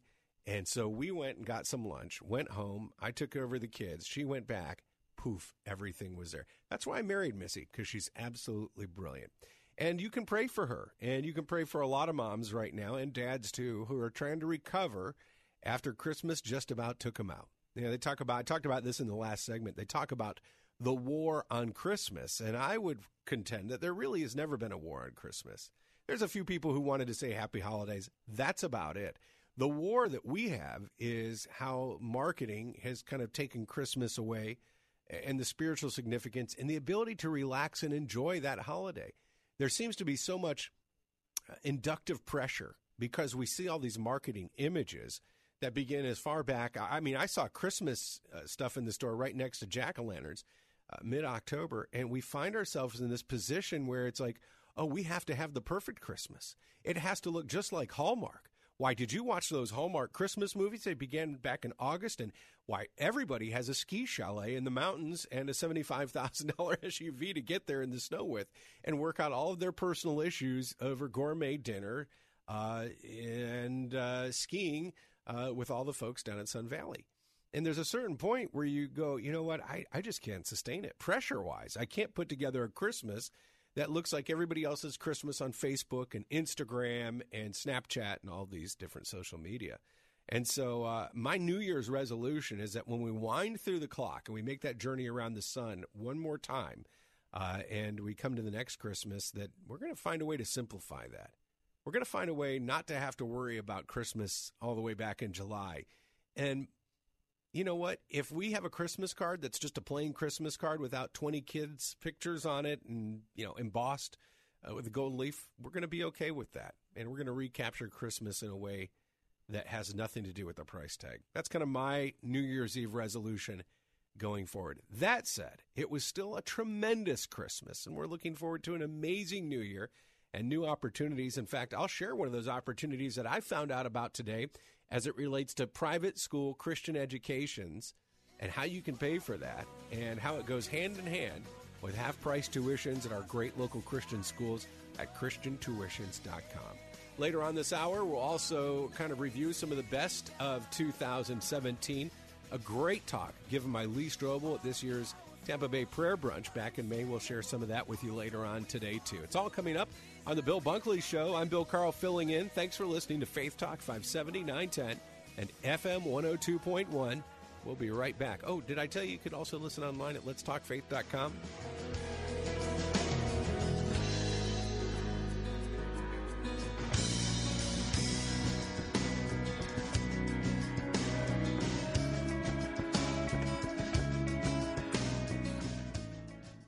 Bill Bunkley here for my friends at EDI Travel. If you're a pastor of a church or a leader of an organization who has ever dreamed about leading a trip to the Holy Land, be sure to consult with the professionals at EDI Travel, just named again for the third year in a row, the very best Holy Land tour company by TripAdvisor.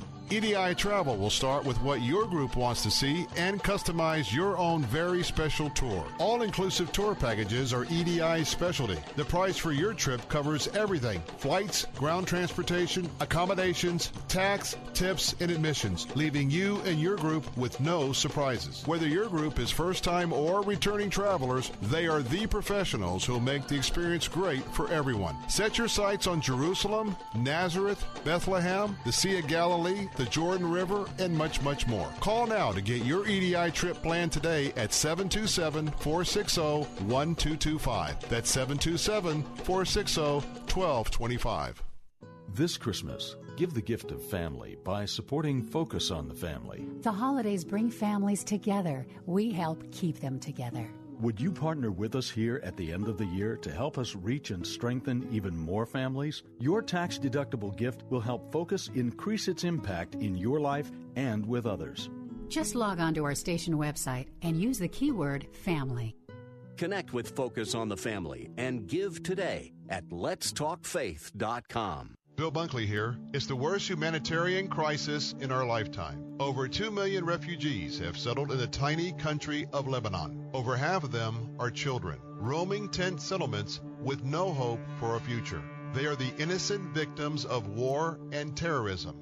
I was just in Lebanon and personally witnessed their plight. But this Christmas, you can join with our Christian brothers and sisters at Heart for Lebanon to bring them the greatest gift ever given. Please call 877 873 0190 right now. Your Christmas gift of $98 will help bring food and Christian education to 18 refugee children. That's an entire classroom of kids at Heart for Lebanon's Hope Center. Will you stand with me today in rescuing these children for Christ before someone else captures them for evil? Call now 877 873 0190. That's 877 873 0190 or online at letstalkfaith.com. Don't miss Land O'Lakes Christian School's annual open house, Sunday, January 28th, 1 to 3 at First Baptist Church of Land O'Lakes. Tour the classrooms, examine curriculum, and meet the staff. Celebrating 40 years in Christian education, Land O'Lakes Christian School is accredited by the American Association of Christian Schools, North American Christian School Accrediting Agency, and the National Council for Private School Accreditation. Classes available pre-K 3 through 12th grade. More information at lolcs.org. That's lolcs.org.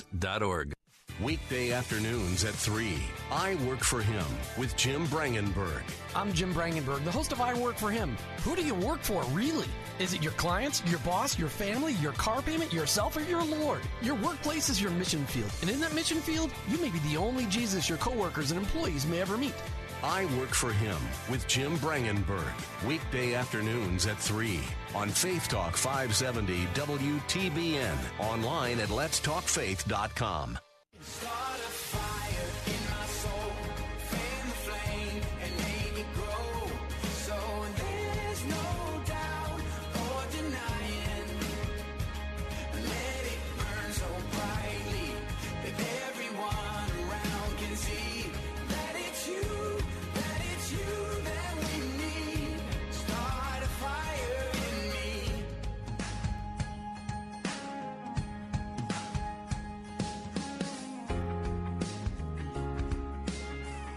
Hey, you're listening to Faith Talk 570 910 FM 102.1. I'm Bill Carl. Segment two, The Bill Bunkley Show in the 5 o'clock hour. It's great to be with you.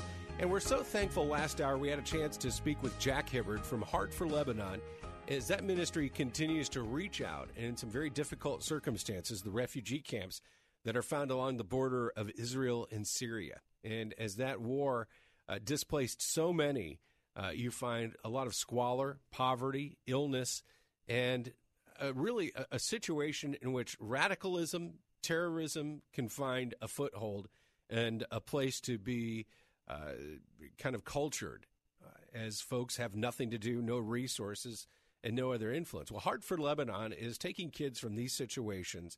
They're feeding them, they're educating them, they're telling them about Christ, and lives are being changed because, you know, the same terrorists that chase these people out of their own country have nothing to offer them other than more fear and more violence. But when you come in with the radical love of Jesus Christ through Heart for Lebanon, all of a sudden you have people being transformed, children being transformed, that when they return, and that is becoming sooner rather than later, as uh, things start to cool down there, they go back with Jesus Christ. They go back proclaiming the gospel. They go back sharing what that meant for a Christian to minister to them, to reach out to them in a way that is so powerful. We just finished Christmas, and of course, uh, we celebrated that baby in the manger, our Lord Jesus Christ, born just a day's ride away from where all this is happening. And it's so exciting to know that it's happening there, that it's happening right in the land of the Bible, that people are being reintroduced to the Bible. And I just want to let you know that you still have time before the new year to make your gift to Heart for Lebanon. Your gift, your year end gift of $98, tax deductible, will provide for 18 children to enter a Heart for Lebanon Hope Center, where they'll be fed, where they'll be educated, where they'll come to know Christ and be introduced to the gospel, uh, to be loved in a way that is supernatural and powerful. Again, that gift of $98 for the end of the year. The phone number is 877 873 0190. That's 877 873 0190. Also, let me say this if there's a ministry that you listen to here on Faith Talk that has touched you, in a particular way over the last year that has ministered to you. Maybe you even became a Christian while listening to that program. Your year end gift is always appreciated. It helps our ministries go strong into 2018. And here's how you do that you go to letstalkfaith.com, you click on the program guide, and find that program. Click on there, and we have a link right to the ministry so you can make that gift directly. Maybe it's focus on the family. I know right now there's a matching challenge out there where gifts to focus on the family are doubled. Something to examine again when you click our program guide at letstalkfaith.com. Well, we've talked a little bit about money and making sure it impacts for the kingdom of God. Let's talk about keeping some in your pocket. Uh, you know, I don't know. You probably are ahead of me on this. I didn't realize until today.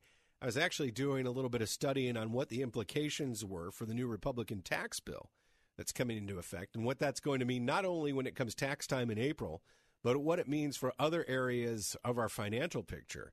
If you're a person like me who's trying to provide for your child's education, college, graduate school, whatever that is, but you're also wondering what are some advantages I can take advantage of for a private Christian school, say pre K uh, through 12th grade, did you know that that 529 account that you set up to fund your child's education can now be used to pay for your pre-K through 8th or 12th grade experience. Yeah, pretty cool for a private Christian school, religious uh, religious school experience. Uh, you can do that with your 529. Take that money out tax-free and apply it to your child's education. And one way you could do that is you could actually pair up with that to save twice with half price tuition at christiantuitions.com.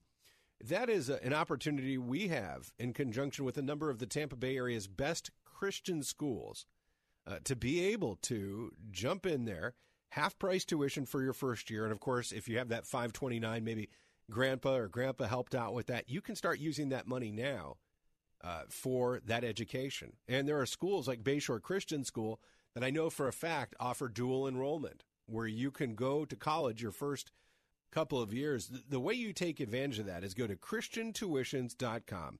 That's christiantuitions.com. I know for right now, uh, we have a, a one half price tuition available for Bayshore Christian School. Uh, we have a couple of tuitions available for Citrus Park Christian School for your first year. Elfers Christian School, First Baptist of Brandon Christian Academy. I was out there recently. What a tremendous opportunity that is. To get involved with that, you just go to uh, ChristianTuitions.com. Again, that's ChristianTuitions.com. So, some good news as we head into 2018. Your 529 account for your child's education, you can actually start using that uh, in different ways. You can actually use that to pay for their primary education at a private Christian school. Kind of a neat little benefit there. Well, coming up next on Faith Talk 570, 910, FM 102.1, we've had some amazing opportunities to be blessed throughout this past year by great speakers. Every year, there's a couple of events that we are, are part of that we absolutely love. And one of those was the Tampa Bay Prayer Breakfast. It keys in with the National Day of Prayer every year. This year, we were out at the a la carte pavilion. Lee Strobel, author Lee Strobel uh, was uh, the keynote speaker for that event and just brought such an inspiring message of love, of, of, of grace, of mercy, of what it means to share the gospel with others. It was such a powerful event. I wanted to share that audio with you. So we're actually going to do that next. Again, you'll have that ch- chance coming up here in just a few minutes. And also wanted to let you know that there are some great opportunities coming into 2018 for you if you are a worship pastor, if you are a worship leader. We have an event coming up January 29th. It's called Calibrate. It's the worship event. It'll be at South Tampa Fellowship. If you're a worship leader, if you play in the band, if you sing in the choir, if you push the buttons on the light board or the soundboard, you definitely want to be at Calibrate because it's not just about music. It's not about you writing the best songs ever or how to key up at the right time to get the most emotion out of the congregation. It really is about discipleship. It's about making sure that the person you are inside is resonating with the words that you're singing on the outside. It's about making sure that as you fill other people's spiritual buckets, that your bucket is full. And I know as a worship leader, as a worship pastor, coming out of the Christmas season, you're probably exhausted spiritually, physically, emotionally, uh, making sure that other people have a significant Christmas holiday. Calibrate, the worship event, is your chance to recover and recoup. Matt Maher will be there, Meredith Andrews will be there, Josh Wilson, Cory Asbury from Bethel Music, and uh, uh, Caleb Miller. To sign up, all you need to do is go to calibrateworship.com slash Tampa. Click there. We're going to have lunch for you that day, snacks. It's going to be an all-day event just for worship teams, worship leaders. Calibrate, the worship event. Sign up for it today, calibrateworship.com. That's calibrateworship.com. I really hope that I get a chance to see you there. Coming up next, Lee Strobel on The Bill Bunkley Show. Thanks for listening.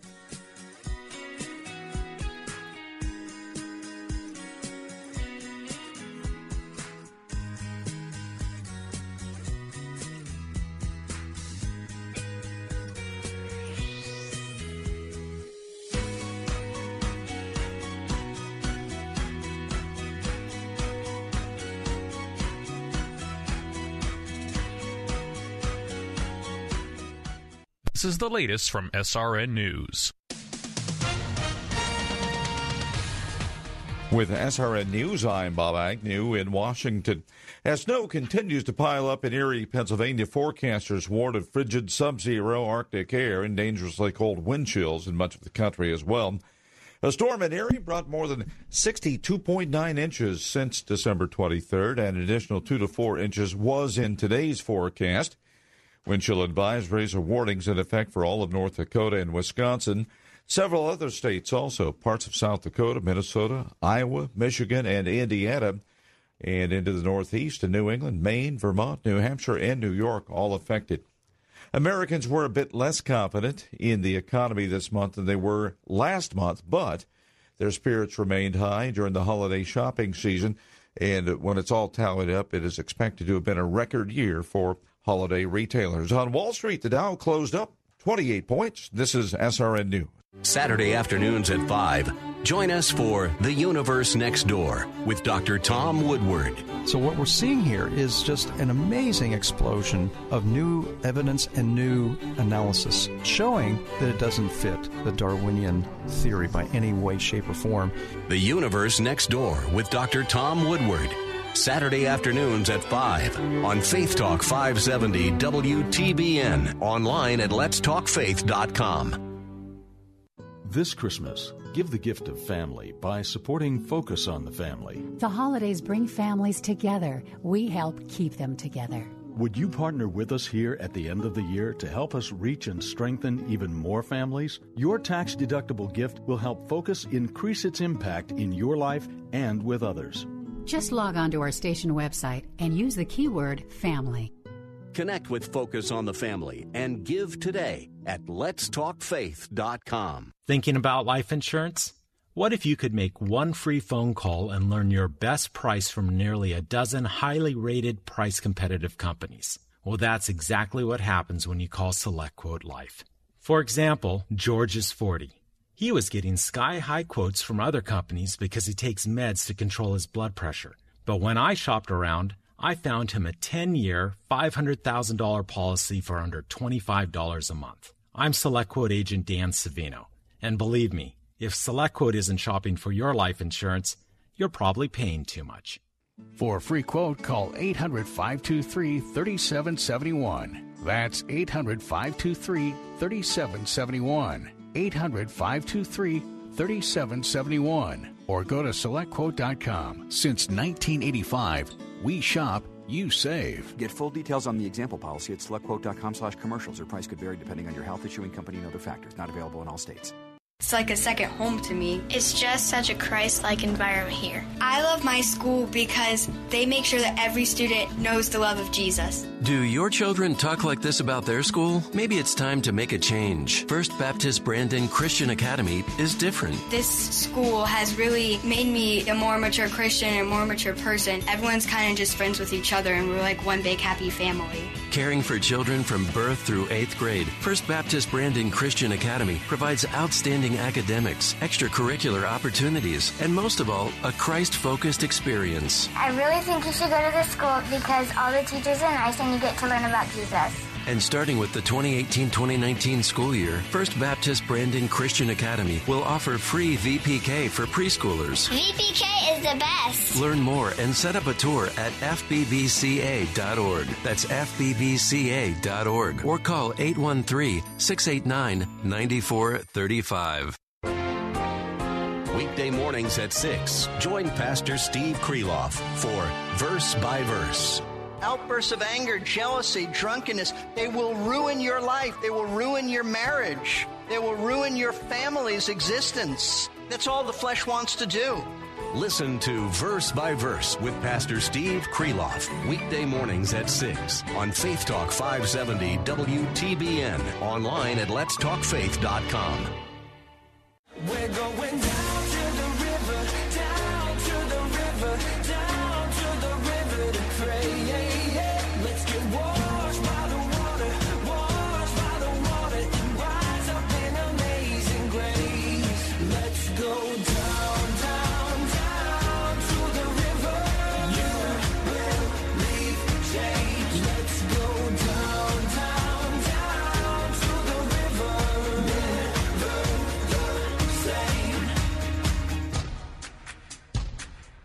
Carl. Thanks for listening to Faith Talk, AM 570, AM 910, and FM 102.1, and online at letstalkfaith.com.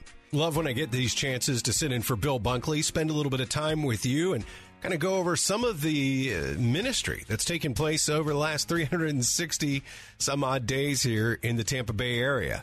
Thursday, May 4th, 2017 was the National Day of Prayer. And as folks all over the country gathered to lift up our nation, close to a thousand met at the a la carte event pavilion in Tampa, Florida to pray together and to hear from keynote speaker Lee Strobel.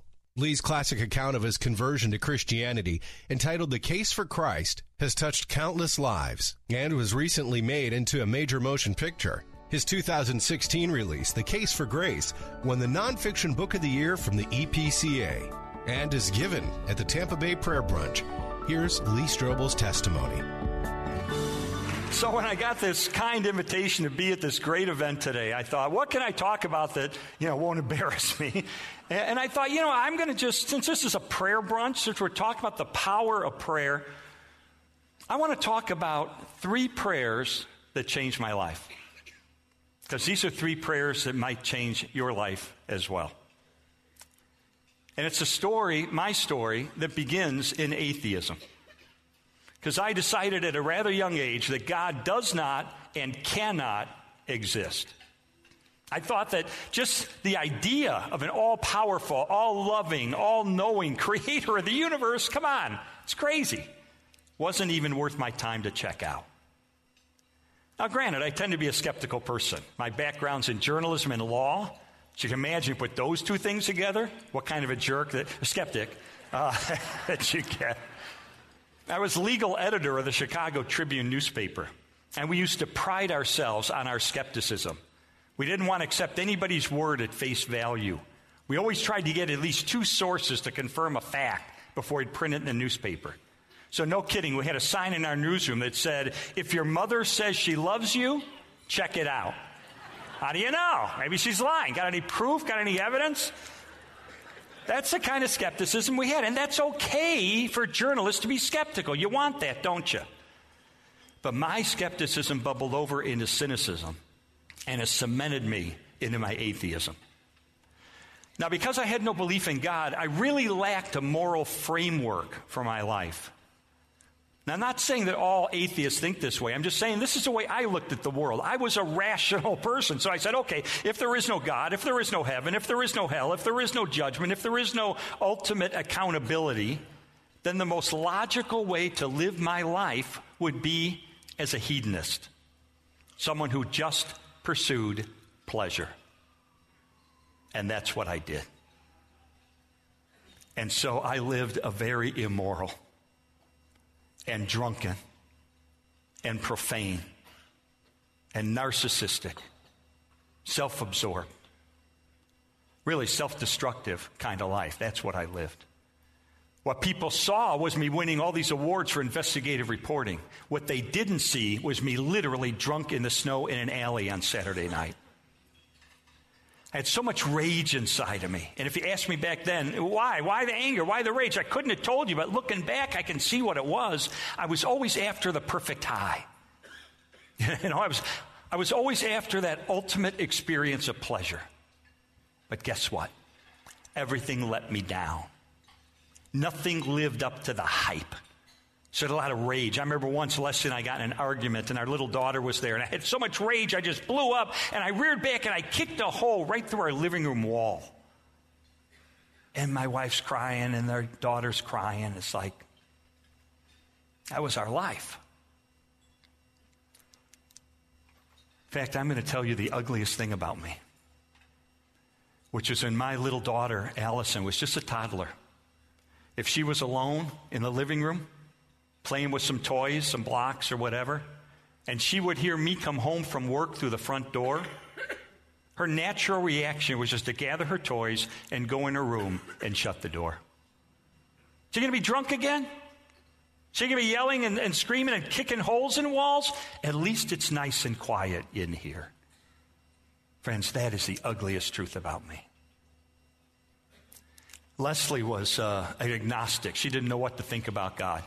And then one day, through the influence of a friend that she met in the movie, her name is Alfie. In real life, it's a woman named Linda.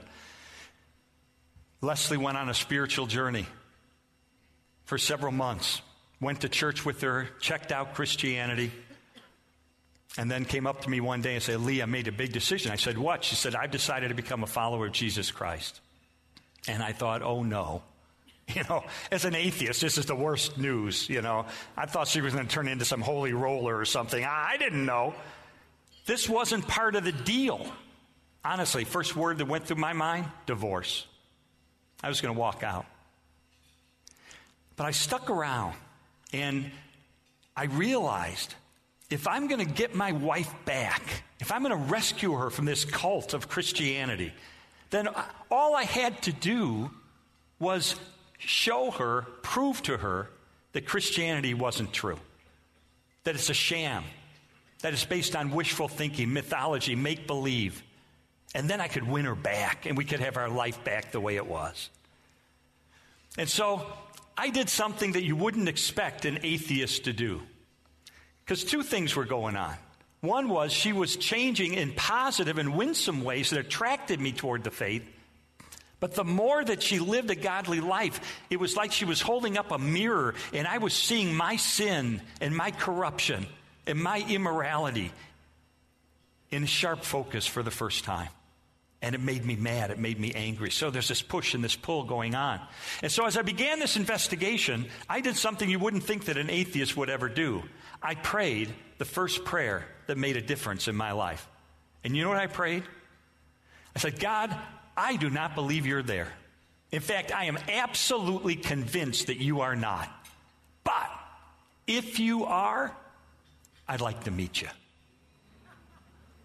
I call it the skeptic's prayer.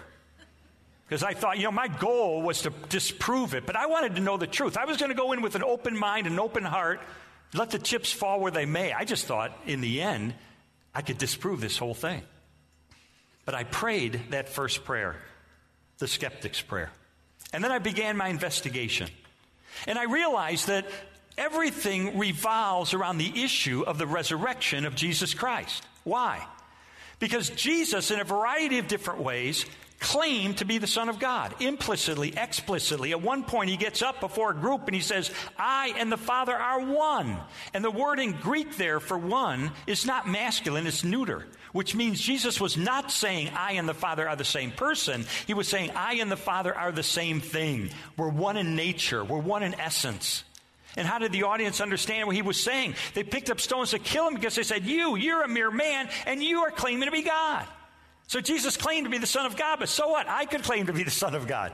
Anybody could claim to be the Son of God. But if Jesus claimed to be the Son of God, died, and then three days later rose from the dead, that's pretty good evidence he's telling the truth, right?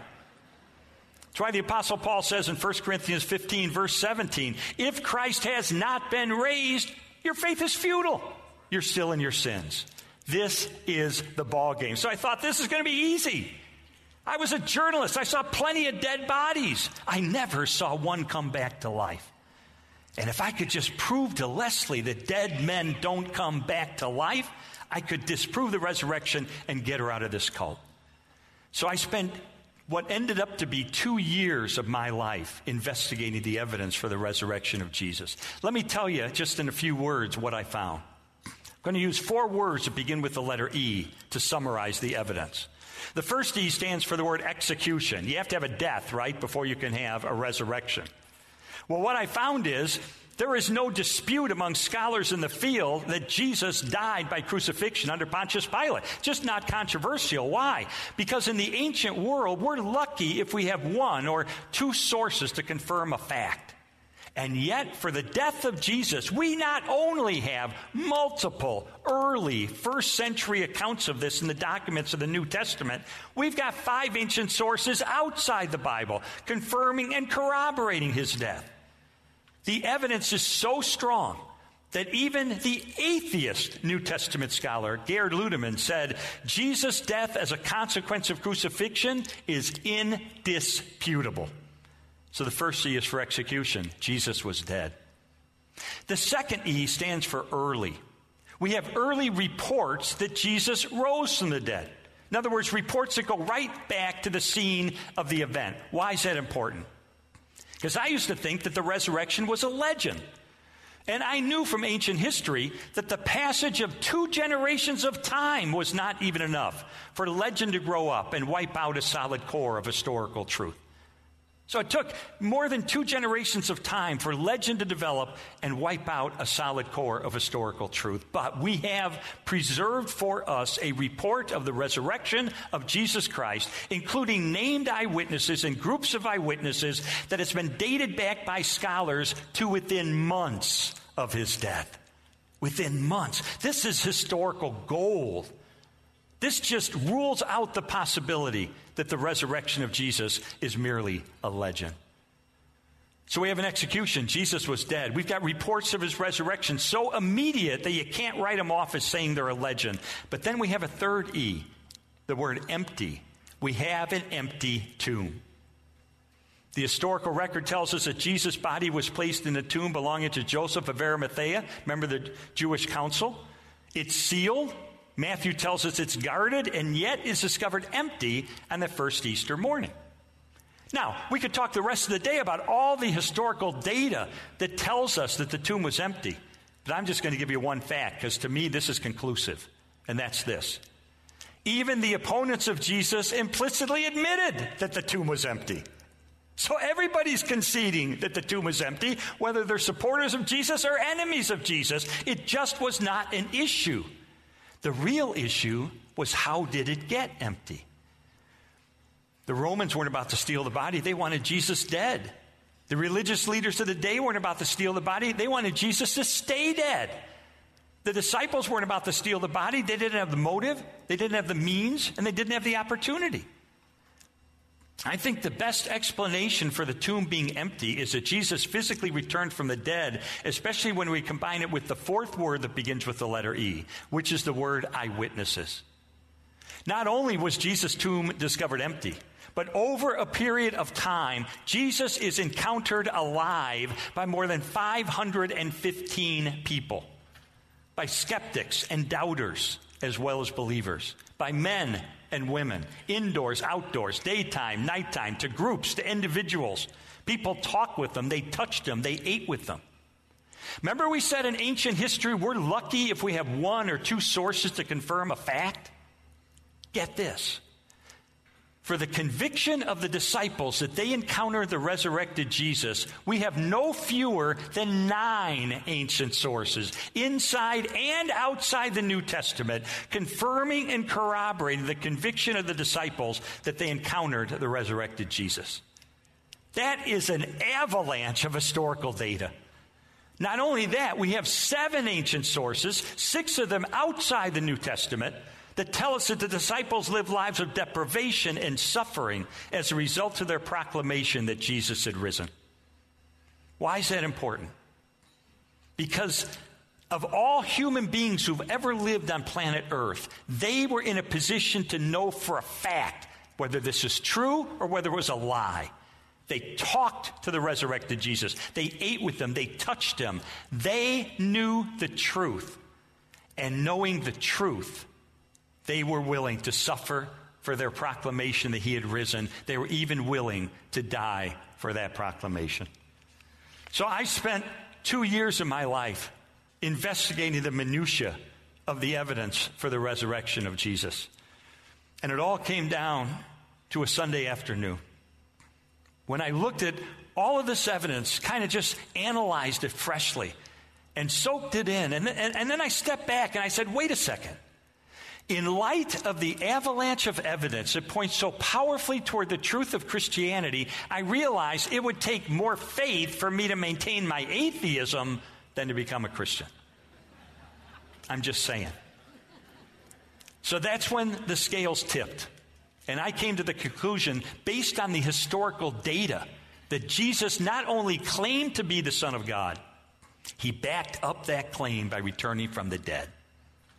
But then I realized that's not enough. It's not enough just to agree with this. Because I looked at John 1:12. It says, "But as many as received him, to them he gave the right to become children of God, even to those who believe in his name." And and I looked at that verse and I realized the key words form an equation of what it means to become a child of God. Believe plus receive equals become. So I said, okay, I believe based on the data that Jesus is the unique Son of God. He proved it by returning from the dead. I got it. I get it. I believe it. But then that wasn't enough. I had to receive. Receive what? Receive this free gift of forgiveness and eternal life that Jesus purchased for me on the cross when he died as my substitute to pay for all of my sin. And when I would receive this free gift of his grace, then I would become a child of God. And so that's when I prayed the second prayer that changed my life a salvation prayer. It's when I got on my knees next to my bed and I poured out a confession of a lifetime of immorality that would absolutely curl your hair. And at that moment, as I confessed that, as I received Jesus Christ as my Lord and Savior, as I received this free gift of forgiveness and eternal life that He purchased for me on the cross, when I received this free gift of His grace, then I became a child of God. And I remember Leslie, as I told her what I had just done, bursting into tears and throwing her arms around my neck and saying, Oh, honey, I almost gave up on you a thousand times. She said, When I was a new Christian, I met some women at church and I told them about you. And I said, I don't have any hope for my husband. He is the hard headed, hard hearted legal editor of the Chicago Tribune. He will never bend his knee to Jesus Christ. And this one woman put her arm around Leslie's shoulders, kind of pulled her to the side, and said, Oh, Leslie, no one is beyond hope.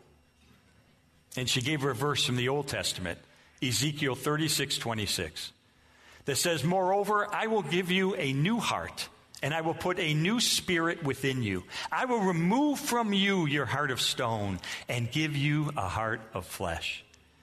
And that brings me to the third prayer that changed my life. It was not a prayer I prayed, it was a prayer my wife prayed for two years that I never knew at the time, every day, behind the scenes, on her knees, praying that verse for me. And can I tell you what happened? Starting on that Sunday afternoon, now that I had received this free gift of God's grace, and then as I was baptized, and then over time, as I became part of a vibrant congregation of believers, as I learned to read the Bible with fresh eyes, as I learned to worship, as I learned to pray, God began to answer her prayers because my values changed, and my character changed, and my morality changed, and my worldview, and my attitudes, and my priorities, and my relationships, and my, my parenting, and my marriage. I mean, all these things over time began to change for the good. So much so that our little daughter, Allison, think about this for a second. Here she was. She was five years old when I came to faith. And all she had known those first five years was a dad who was absent, angry, kicking holes in walls, coming home drunk. That was her whole experience the first five years of her life. But you know what she did? Starting on that Sunday afternoon, she began to watch. Something's changing with dad. Something's different with dad. Something's new with dad. She never interviewed a scholar, never studied archaeology. She's five years old, but she could observe, she could listen, she could watch, and she did. And it took four or five months until finally she came up to Leslie. You know what she said? I want God to do for me what He's done for Daddy. And at age five, my little girl prayed that salvation prayer and came to faith in Jesus. And today she's married to a seminary graduate. She's a novelist. She has half a dozen books of fiction that have been published, but they all have the message of Jesus woven into them. Her and her husband together write children's books about God. She is the mother of two of my four precious grandchildren. And we're the best of friends. And same thing with my son. My son saw the difference God was making in his mom and his dad and his sister, and he came to faith at a young age too. But he took an academic route, got an undergraduate degree in biblical studies, got a master's degree in philosophy of religion, got another master's degree in New Testament. And then, after many years of research and study at Yale University and at the University of Aberdeen in Scotland, he was awarded his PhD in theology. And now, you know what he does? He's a professor at one of the largest seminaries in America, teaching young people about Jesus Christ. And four years ago this week, his wife gave birth to our first grandson. And he named him after his dad. Friends, God rescued our family. He changed our family. He changed my son. He changed my daughter. He changed my wife. He changed me. And now Leslie and I have just celebrated our 44th wedding anniversary together. So that's my story. And those are the those are the three prayers that changed my life. And so I want to before I end, I want to go back to that equation from John 1:12. Believe plus receive equals become.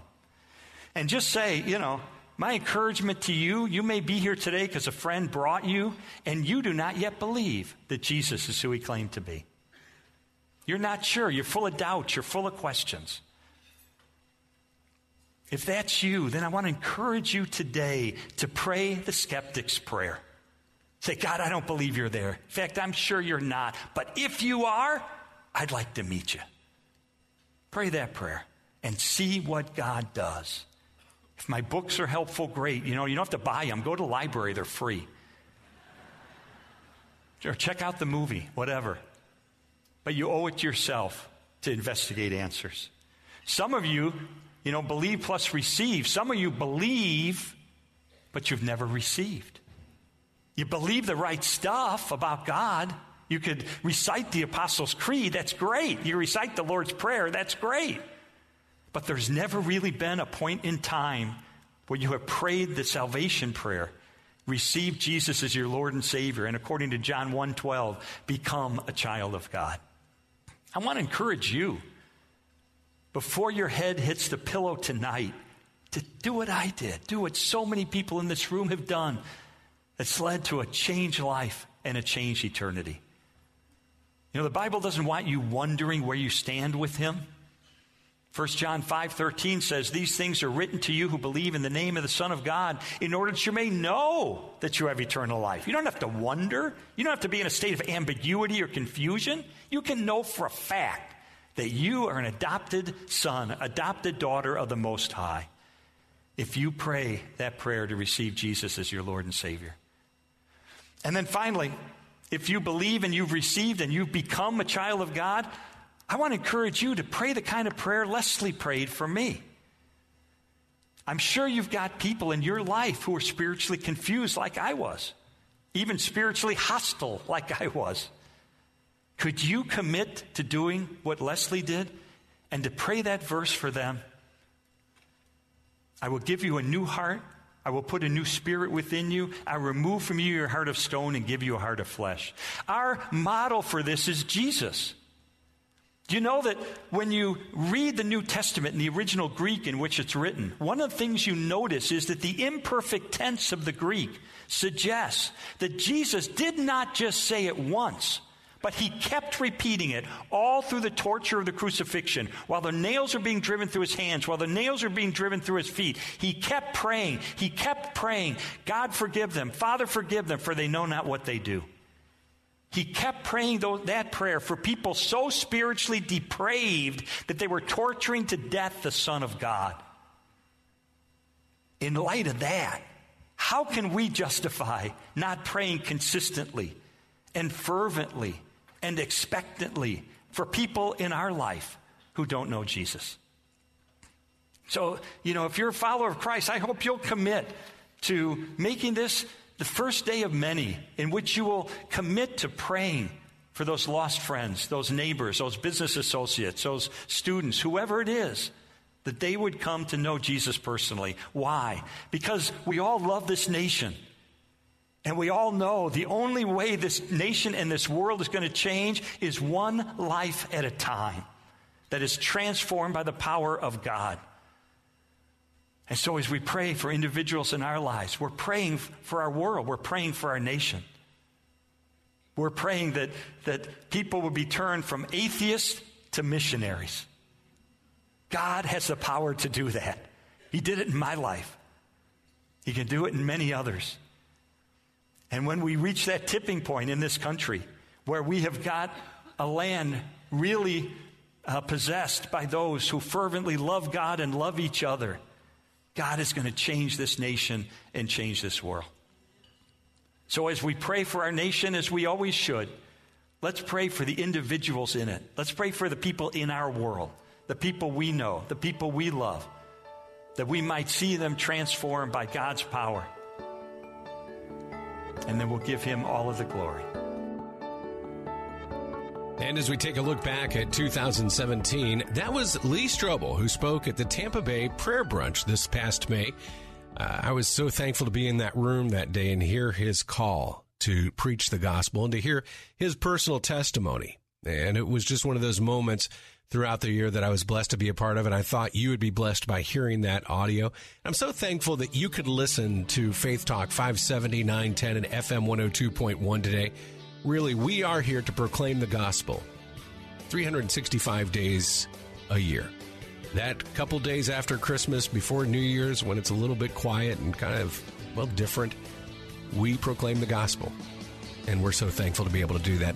It's been great to be with you, to be in for Bill Bunkley. We'll do it again tomorrow, beginning at 4 here on Faith Talk, 570, 910, FM 102.1.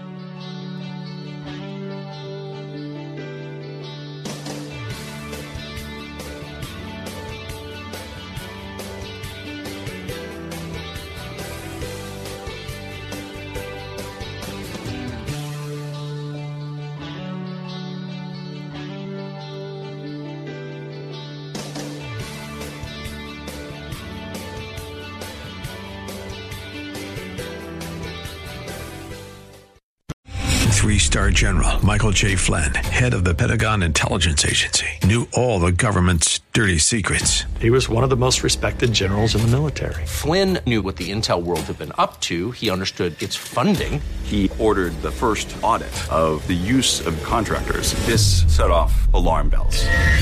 The explosive new documentary, Flynn, Deliver the Truth, Whatever the Cost, uncovers the facts behind this scandal. Flynn told the truth. He was the most dangerous person for Donald Trump to hire. I find out the worst enemy that I'm going to face in my life is right here in America. They took my assessment and they wanted me to change it. And I was like, I'm not changing it. They had to get rid of Flynn. With in depth interviews, archival footage, and never before seen personal records of the man behind the headlines. I just felt like I was drowning. Flynn, deliver the truth, whatever the cost. Available now. Watch it today. Go to salemnow.com. Salemnow.com.